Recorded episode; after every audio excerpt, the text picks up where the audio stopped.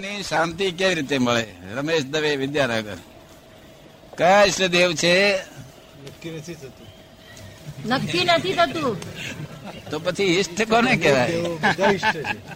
બધા બધા ઈષ્ટદેવ. ના એવું ના કહેવાય.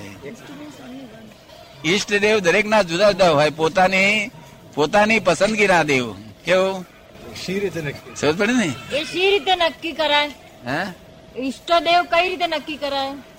જે દેવ જોડે લેણું હોય તે એક ફરો શિવની બાધા રાખવી. જો બાધા ફળે તો શિવ જોડે. અને જો કૃષ્ણની જોડે બાધા ફળે કૃષ્ણ જોડે. બધા સ્વરૂપો એક જ ઈશ્વરના સ્વરૂપો છે અનંત સ્વરૂપો બધા તો એ સ્વરૂપો ઈશ્વરના એક જ છે ને અનંત સ્વરૂપે છે? બધા ઈશ્વરના એક જ સ્વરૂપ છે અનંત સ્વરૂપે છે? હા એક સ્વરૂપ છે એવું છે. કે જ્યાં સુધી સંસારમાં છે, ત્યાં સુધી એક સ્વરૂપ ને તમને સમજવામાં ફાયદો ના મળે. શું ત્યાં સુધી જુદા જુદા રૂપ હોય ને, અહીં કૃષ્ણ તરીકે આવ્યા હોય તો કૃષ્ણ તરીકે નામ દો તો કામ ચાલે. સમજ પડી અગર તો બીજું ગમે તે નામ દો ચાલે. શિવનું ભજન કરો તો ચાલે. કોઈ પણ એકનું કરતા તો છે ને, અત્યાર સુધી કોઈનું કર્યું છે? દર્શન કરવા જાવ છો કોઈના? ક્યાં દર્શન કરવા જાવ છો? જ્યાં જવાય બધા દર્શન કરવા જાવ છો નહીં? એને ઈષ્ટ દેવતા ના કહેવાય. ઈષ્ટ દેવતા તો આપણે માતાજી નક્કી કર્યા હોય ને તો એ આપણા ઈષ્ટ દેવ કહેવાય. ઈષ્ટ દેવી કહેવાય. સમજ પડે ને? ચિત્તની શાંતિ કેવી રીતે થાય? મનની શાંતિ રહેશે? ના પાડે છે. અને ચિત્તની શાંતિ નહીં રહેતી? એમ કે છે ચિત્ત અને મન વચ્ચે ભેદ નથી નથી. એમ? નથી સમજાતો. બે ના શબ્દ જુદા પડ્યા છે ને એટલે બે જુદા જ છે. મન છે તે આ શરીરમાંથી બહાર નીકળે નહીં એનું નામ મન. આપણા લોકો શું કે મારું મન અત્યારે અમદાવાદ પહોંચી ગયું છે કે છે. પણ એવું મન એવું મન બહાર નીકળે નહીં. અને જો બહાર નીકળે તો આપણા લોકો મય પહેવા દેવાય નથી. શું છે? એટલે એટલું પાકું છે કે બહાર નીકળે જ નહીં એ. આ બહાર નીકળે છે એ ચિત્ત તે બધે ભટક ભટક કરે. અહીંથી ત્યાં અમદાવાદ જાય, તમારું ઓફિસના ટેબલ, ખુરશી બધું દેખાય દેખાય હોય. અહીંયા બેઠા બેઠા દેખાય કે ના દેખાય? દેખાય કે ના દેખાય? એ ચિત્તનું કામ છે. મનનું કામ એ નથી. બધી વસ્તુ દેખાય. છોકરાનું મોડું મોડું બધું દેખાય બેઠો બેઠો. દેખાય કે ના દેખાય? અને મનનું કામ નહીં. મનનું કામ તો બસ કાલું વિચાર વિચાર વિચાર વિચાર, વિચારનું ગૂંચળું જ છે ખાલી. મનન ખાલી. સમજાય પડે ને? ચિત્ત ને મનમાં ફેર. થઈ શકે પણ મનની શાંતિ થતી નથી લોકોને. મનની. સમજ પડે ને? કારણ તમારી ઈચ્છા શું હોય અને મન શું કયા કરતું હોય? જ્યારે ગમે ત્યારે તન્મયાકાર થઈ જાય. અને ના ગમતા વિચાર આવે તો? કોઈ ફેર આયેલા ખરા ના ગમતા તે વખત તમે શું કરો છો? તન્મયાકાર થાવ છો? તો શું કરો છો? એમાંથી છૂટવા પ્રયત્ન કરું છું. હે? એમાંથી છૂટવા પ્રયત્ન કરે છે. હા, તો જે જેવું નથી ગમતું ને તમે જેમ છૂટો છૂટા રહો છો, એવું જો ગમતામાં છૂટા રહો તો મોક્ષ થઈ જાય. નથી ગમતામાં છૂટા રહી શકો છો, એટલે છૂટા રહેવાની શક્તિ તો તમારામાં છે જ. એવી જો ગમતામાં જો છૂટા રહો ગમતામાં તમે આકાર ના થઈ જાવ મનમાં, તો તમારો મોક્ષ થઈ જાય. તો એકાદ બે ગમતામાં નાખે, થજો ને એક કરી દેજો પ્રયત્ન. જો બસ સ્થિર થાય છે કે નહીં તે તો જોજો. શું કહ્યું? નિજાનંદ આવે હે? નિજાનંદ આવે તો અને તેમાં છતાં મન મન મન કહેતું હોય કે ચાલો આજે કેરીઓ લાઈન જમીએ. તો તેમાં તન્મય આઘાત તમે ના થશો. જોતો જોજો તો ખરા કેવું મજા આવે છે. સમજ પડે ને? પણ તે તરત તન્મયાકાર થઈ જાઓ છો.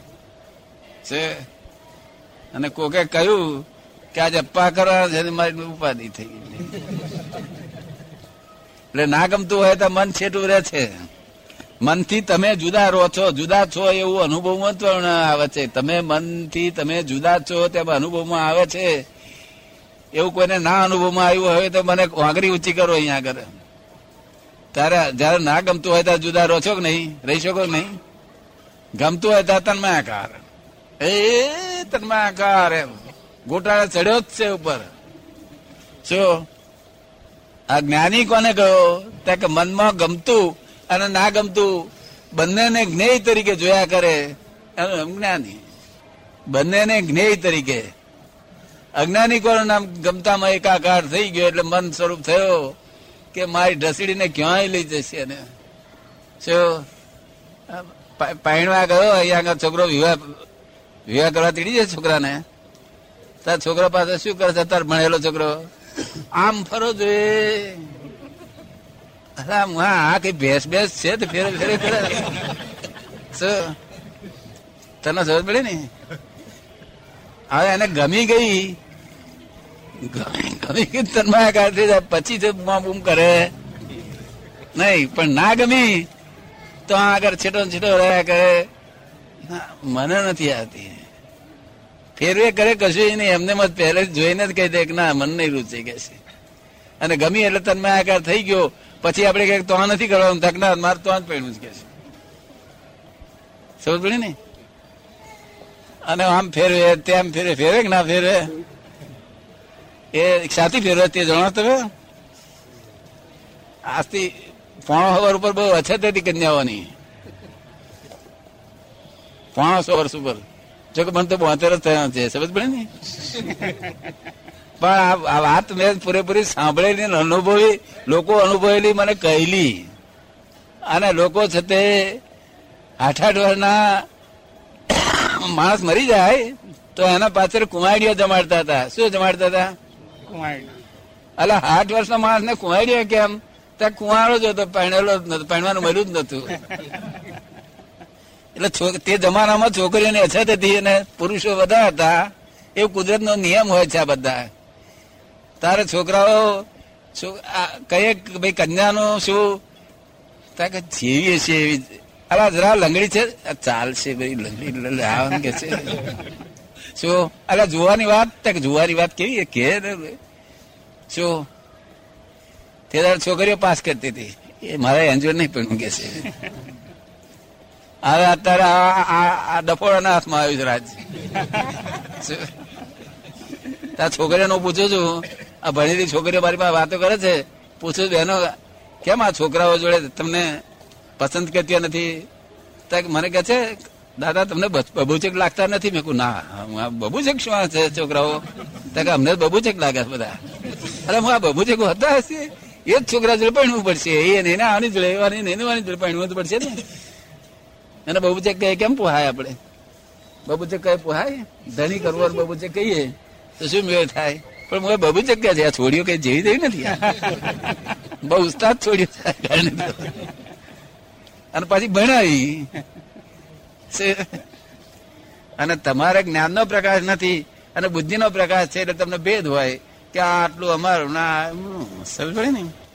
અને તમારી જગ્યા પર કોઈક બેસી ગયો તો તમે પેલા કહે છે ભાઈ, આ જગ્યા મારી જ છે કે છે. શું? તમે સમજાયું ને? એટલે જ્ઞાનનો પ્રકાશ અને બુદ્ધિમાં ફેર શું હશે? તમે મેનેજર થઈને ઊભા થઈને કહો. તમે મેનેજર જાણો બધું. જ્ઞાન, એનું ડિફરન્સ આવે, હું આપું. બુદ્ધિના જ્ઞાનનો ડિફરન્સ અત્યાર સુધી અપાયું જ નથી કોઈ વખતે. કોઈ શાસ્ત્રમાં, કોઈ શબ્દમાં અપાયું જ નથી. અને બુદ્ધિને જ્ઞાન જુદા છે એવું કોઈ કહ્યું નથી. શું? આ તમને નવી વાત કરું કે બુદ્ધિ એટલે ઇનડિરેક્ટ પ્રકાશ. શું છે? ઇનડિરેક્ટ પ્રકાશ. ઇનડિરેક્ટ પ્રકાશ એટલે આ સૂર્યનું અજવાળું એક અરીસા પર પડે તે અરીસા પર ડિરેક્ટ પ્રકાશ કહેવાય. અને અરીસાનું અજવાળું રસોડામાં પડે તે ઇનડિરેક્ટ કહેવાય. રસોડામાં પડે ખરું નહીં? પ્રતિબિંબ. હે? એ ઇનડિરેક્ટ પ્રકાશ કહેવાય. એવું આત્માનો પ્રકાશ છે તે ત્યાં કઈ અરીસો બસો અરીસો પર નહીં પડતું. તો ઇગોઇઝમ ઉપર પડે છે. શેની પર પડે છે? ઇગોઇઝમ ના મીડિયમ થ્રુ આવે છે. એ બુદ્ધિ છે. શું છે? આત્માનો પ્રકાશ ઇગોઇઝમ ના મીડિયમ થ્રુ આવે છે. એ બુદ્ધિ છે. જેવો જેવો ઇગોઇઝમ તેવી તેવી બુદ્ધિ. તમને સમજ પડે ને? અને મારો ઇગોઇઝમ ખલાસ થઈ ગયો, એટલે મને ડિરેક્ટ પ્રકાશ પ્રાપ્ત થાય છે. બસ આટલો જ છે. હું આખા જગતનું જાણે જ્ઞાન, પણ અહંકારી જ્ઞાન એ બુદ્ધિ કહેવાય. અને નિરહંકારી જ્ઞાન એ જ્ઞાન કહેવાય. સમજ પડી ને? આ ફોડ તમને સમજાયો? આપણે બધાને સમજાયો? એની બુદ્ધિ હોય તો બુદ્ધિ દરેક જુદી જુદી હોય છે ને? અહંકાર જુદો જુદો હોય છે. પણ જો નિર્મળ અહંકાર હોય ને, તો બુદ્ધિ બહુ સુંદર હોય. જો અહંકાર નિર્મળ હોય તો.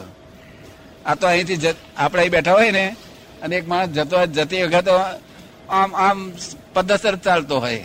આમ આમ એ કરીને. અને આવતી વખત આમ કયો આમ રહીને જતો હોય, તો આપણે ના સમજે કંઈક સારો કઈ ફેરફાર થઈ ગયો આ માણસામાં એને પૂછીએ કે ભાઈ, કેમ આમ? કઈ ગયો તો તું આમ? પેણે કામ હતું જરા. ત્યાં રૂપિયા પાંચ એક હજારની જરૂર હતી. મળી ગયા કે છે એટલે છાતી જતી વખત પેલું મર્યા નતા હાથમાં હાથમાં નતા ને. ગજામાં આયા કે તરત આમ પાછી છાતી તમને કોઈ એવું થાય ખરું? બદલાય ખરી છાતી? બદલાય ખરી? ફક્ત તમારું, તમારી બ્લન્ડર્સ અને તમારી મિસ્ટેક આ તમારી ઉપરી છે. કોણ છે? તમારા ઉપરીમાં તમારા ઉપરી કોઈ નથી. ભગવાને તમારો ઉપરી નથી. ભગવાન તમારી અંદર જ બેઠો છે. તમારે તે જ તમારું સ્વરૂપ છે. આ કેપ ઉતરી જાય? આ મોહનો કેપ ઉતરી જાય? તરત તમને માલુમ પડે. કોઈ ઉપરી કોઈ નથી. ફક્ત બ્લન્ડર્સ. બ્લન્ડર્સ એટલે શું? કે શું નામ કહ્યું તમે? ગુણવંતભાઈ. ગુણવંતભાઈ. હું ગુણવંતભાઈ છું. એ ખરેખર કરેક્ટ વાત છે લાગે તમને? ગાડીમાં ચડ્યો ત્યાંથી આમ જોજો કર્યા કરે જગ્યા કોણ છે તે? બુદ્ધિનો ધંધો નફો ખોટે જ જોજો કર્યા કરે. એટલે આપણને ઇમોશનલ કરે. શું કરે? ઇમોશનલ ઇમોશનલ ઇમોશનલ ગમે ઇમોશનલ પણ ગમે ખરું? હોવું ન જોઈએ. તમને ગમે ખરું ઇમોશનલ પણ? થોડો સમય સુધી સારું લાગે. શું કે છે? થોડો સમય સુધી સારું લાગે. હે? થોડો સમય સુધી સારું લાગે. પછી? પછી દુઃખદાયક બને. ઇમોશનલ કરે. તમે મારી જોડે થોડો વખત બેહો, તો તમારી જે આ બુદ્ધિ છે ને, તે વિપરીત છે બુદ્ધિ, તે સમ્યક થાય સમ્યક થયા પછી ઇમોશનલ ના કરે. તમે મારી જોડે વાત સાંભળ સાંભળ કરો, તો આની આ બુદ્ધિ ફેરફાર થઈ જાય. સમ્યક થાય. અને સમ્યક થઈ એટલે ઇમોશનલ ના કરે. ઇમોશનલ નો અર્થ હું તમને સમજાવું. ગાડી મોશનમાં હોય છે ને, આ ટ્રેન કે ઇમોશનલ થાય છે? ગાડી મોશનમાં હોય છે કે ઇમોશનલમાં હોય છે?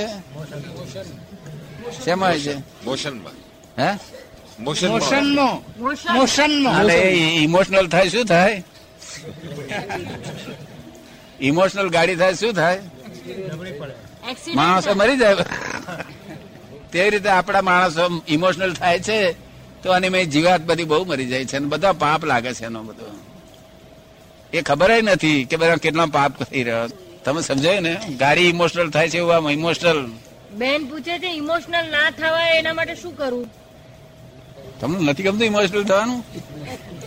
કોઈને ન ગમે પણ થઈ જવાય કોઈને ના ગમે પણ થઈ જવાય. હે?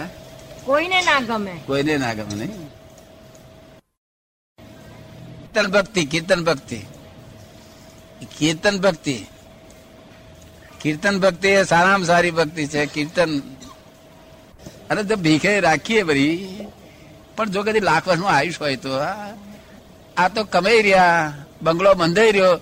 તાર હોય ભાઈ આ મુંબઈમાં હમણે એક શેઠમાં રોકડો હતો, તો બંગલો અઢાર મારનો કર્યો એને. સમજ પડે ને? અને પંદરમાં માલ માલ થવા માંડ્યો, તાર હોય તો એની ઠાસડી નહીં કરી. મને કહે મારે અઢાર પૂરા કરવા છે. એટલે મારી આશા પૂરી થઈ જઈ શકે છે. આ પંદરમાં મારે તો તાતડી કહી બંગલો શું, બંગલે શું કહ્યું કે જો તું ગયો ને હું રહ્યો કે છે? બંગલે શું કહ્યું જો તું ગયો ને હું રહ્યો, એટલે તું મારી જોડે સભા શું કરી તે? સમજ પડી ને? જતો કે ના જતો રહે? તમે સમજ પડી ને? એટલે આ જગત કેટલું સાચું, કેટલું જૂઠું જાણવું તો જોઈશે ને? અને જો લાખ વર્ષનું આયુષ હોત તો હું આમાં આવ્યું હા. આવી ફકીરી ના લેત. તો હું જાણત કે ને વડ આવું ને હરા બધા મળશે તો ખરા. ગયા અવતારે એક જ તમારો વિચાર હતો કે ભાઈ એક કોયડું જોઈએ, એક કોયડી જોઈએ, પડી રહેવાનું. અને કપડા લત્તો જોઈએ, ખાવા પીવાનું જોઈએ, ભણવા માટે થોડુંક પૈસા જોઈએ, અને એક સ્ત્રી જોઈએ. આટલું જ તમારી જરૂરિયાત હતી. તેનું તમે તો નોંધ કરાવડાવી એટલા ભાવ કર્યા તમે. પણ તાર કુદરત શું કે છે? કે તમે એવું કહો એ પ્રમાણે અમારાથી ના બને કે છે. તમે કહો કે સ્ત્રી મારે જોઈએ. અમે તો તમને સ્ત્રી સ્ત્રી આપીએ એટલે એકલી સ્ત્રી ના આપીએ. તમને સાસુ, સસરો, સાળો, વાળો, મારી લંગર બધું. અરે અમારે એકલી સ્ત્રી કઈ દીધું આ બધું લંગર છે વરગાડ્યું તમને લંગર વરગાડે છે? માસી હાહુ આયા અલે મામા ચેટલા માસી હાઉ તે આ ફસામાં નહીં લાગતું એકલી સ્ત્રી જોઈએ તેને બધું વરહા ચેટલો અને સ્ત્રીને બધા અહીંનો આ એનો વરગડ પાસે બેઠો તોની છોડી આઈને અહીં અહીં અહીં હાહુ થયા અને- અને હાહુ ગજડીમાં જંપવા ના દે પાછી આ ફસામણ નહીં લાગતું પૂરી ફસામણ હે પૂરેપૂરી ફસામણ છે ફેંટો છે તે નવો લીધેલો. તેના ફેંટો પહેરતા હતા ફેંટો નવો લીધેલો તે નવો પહેરો ફેંટો રહી અને ઉપર છે તે મોટો પેલો આપણે તો પહેલા ફૂલો ને બહુ એ મોટો નાખતા હતા. શું કે છે ને ખૂબ. ખૂબ ખૂબ. હા. તો બહુ મોટો ભારે નાખતા તે દાડા એ જમાનામાં તો. ફૂલાની કિંમત કશાની કિંમત નહીં ને. તે પેલો વજન ને લઈને પેલો ફેંટો ખસી ગયો. ખસી ગયો તો આટલા સુધી આવી ગયો ચોરી બેઠા તો આ ચોરી બેઠા માણસની ઈચ્છા શું થાય? કે હમી સ્ત્રી બેહાડ, બૈરી બેહાડી એટલે જુવાન મન થાય, ના થાય બોલી. હે? આ બધું ખસી ગયેલું. પછી મને વિચાર આવ્યો કે બધું આ તો પૈણવા હાથે બેઠા જ છે. આ બે જણ પૈણ્યું છે બે માંથી એકને રોડવું તો પડશે સારું એ વિચાર મને આવ્યો તો. શું થયું? બે માંથી એકને ના રોડવું પડે જયારે તારે? આ મંડાયા મંડાપો લીધો તો રંડાપો આવશે. બે માંથી એકને રોડવું પડે ના રોડવું પડે. તમને કેમ લાગે? બરાબર છે. તો આ જોખમદારી લેવાની જ છે ને. તે મને તો આગળ મને વિચાર આવ્યો બર્યો હા પેટો ગજી ગયો ને. મેં કહું આ બે માંથી નોડવાનું એક જણા આવવાનું જ છે બર્યું આ કેવા ફસવા અમારી પાસે બેઠા કહ્યું એટલે મને નતું ગમતું આ બધું. શું? છોકરો મરી ગયો છોડી મરી ગઈ તરફ ખુશ થતો ખુશ થતો એટલે એમની હોય તો હા બરોબર છે, ના હોય તો કઈ વાંધો નથી. શું કહ્યું? કારણ તમે ગેસ છો, કોઈ કોઈનો છોકરો થયો નથી કોઈ કોઈનો બાપ થયો નથી.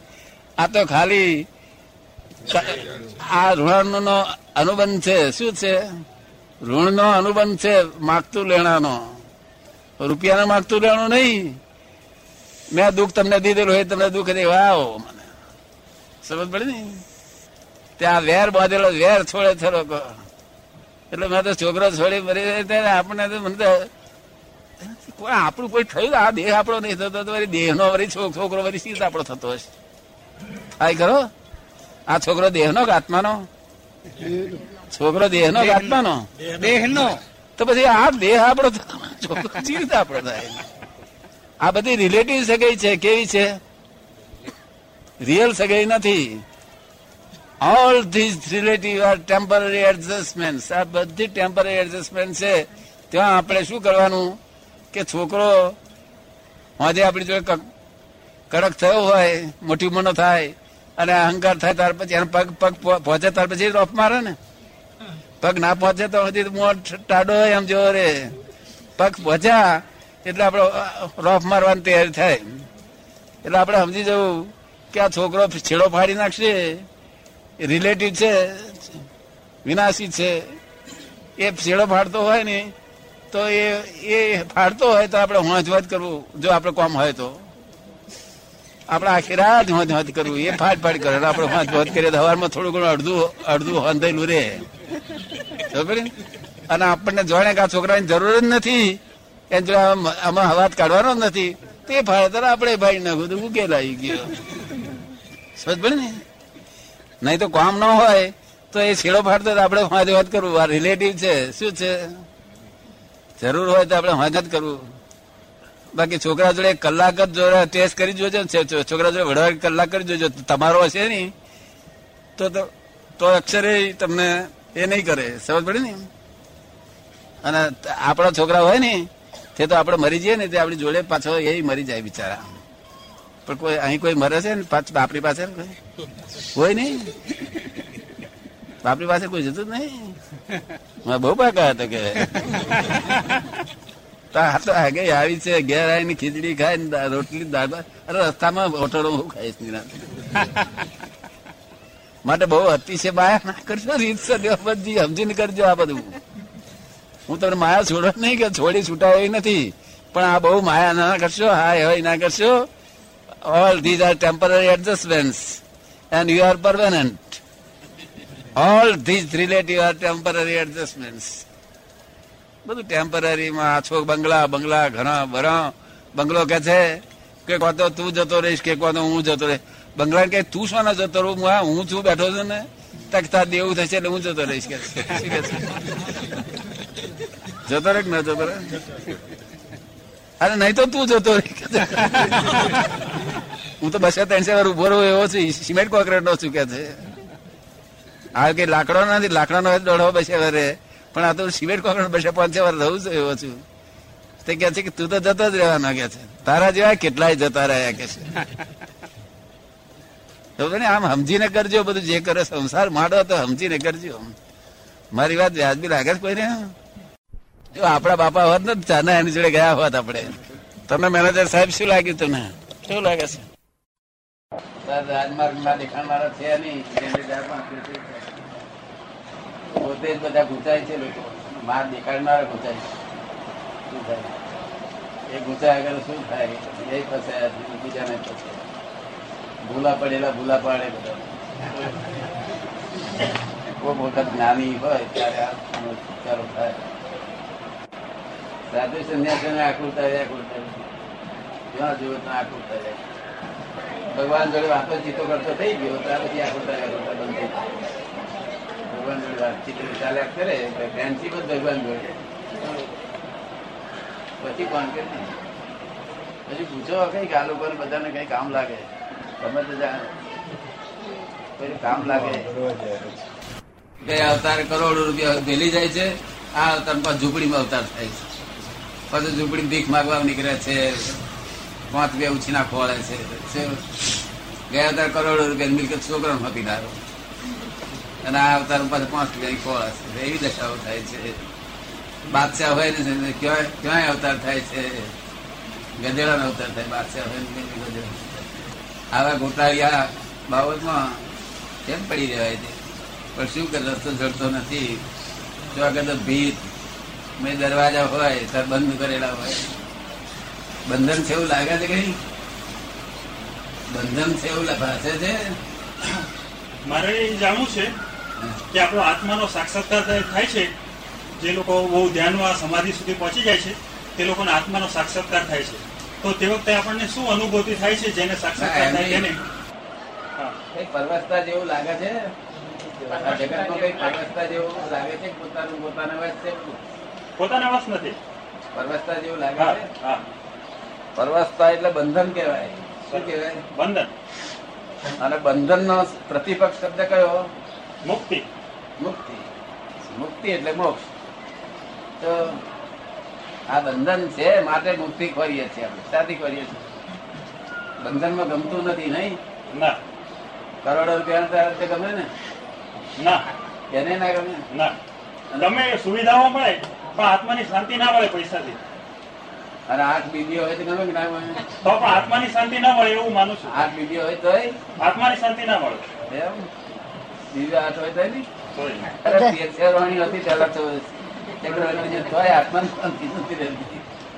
આ બાજુ પચાસ પ્રાણીઓ ખુશ ખુશ હોય પેલી બાજુ છે તે ઓ બસે છે તે ચીડાયા કરતી હોય.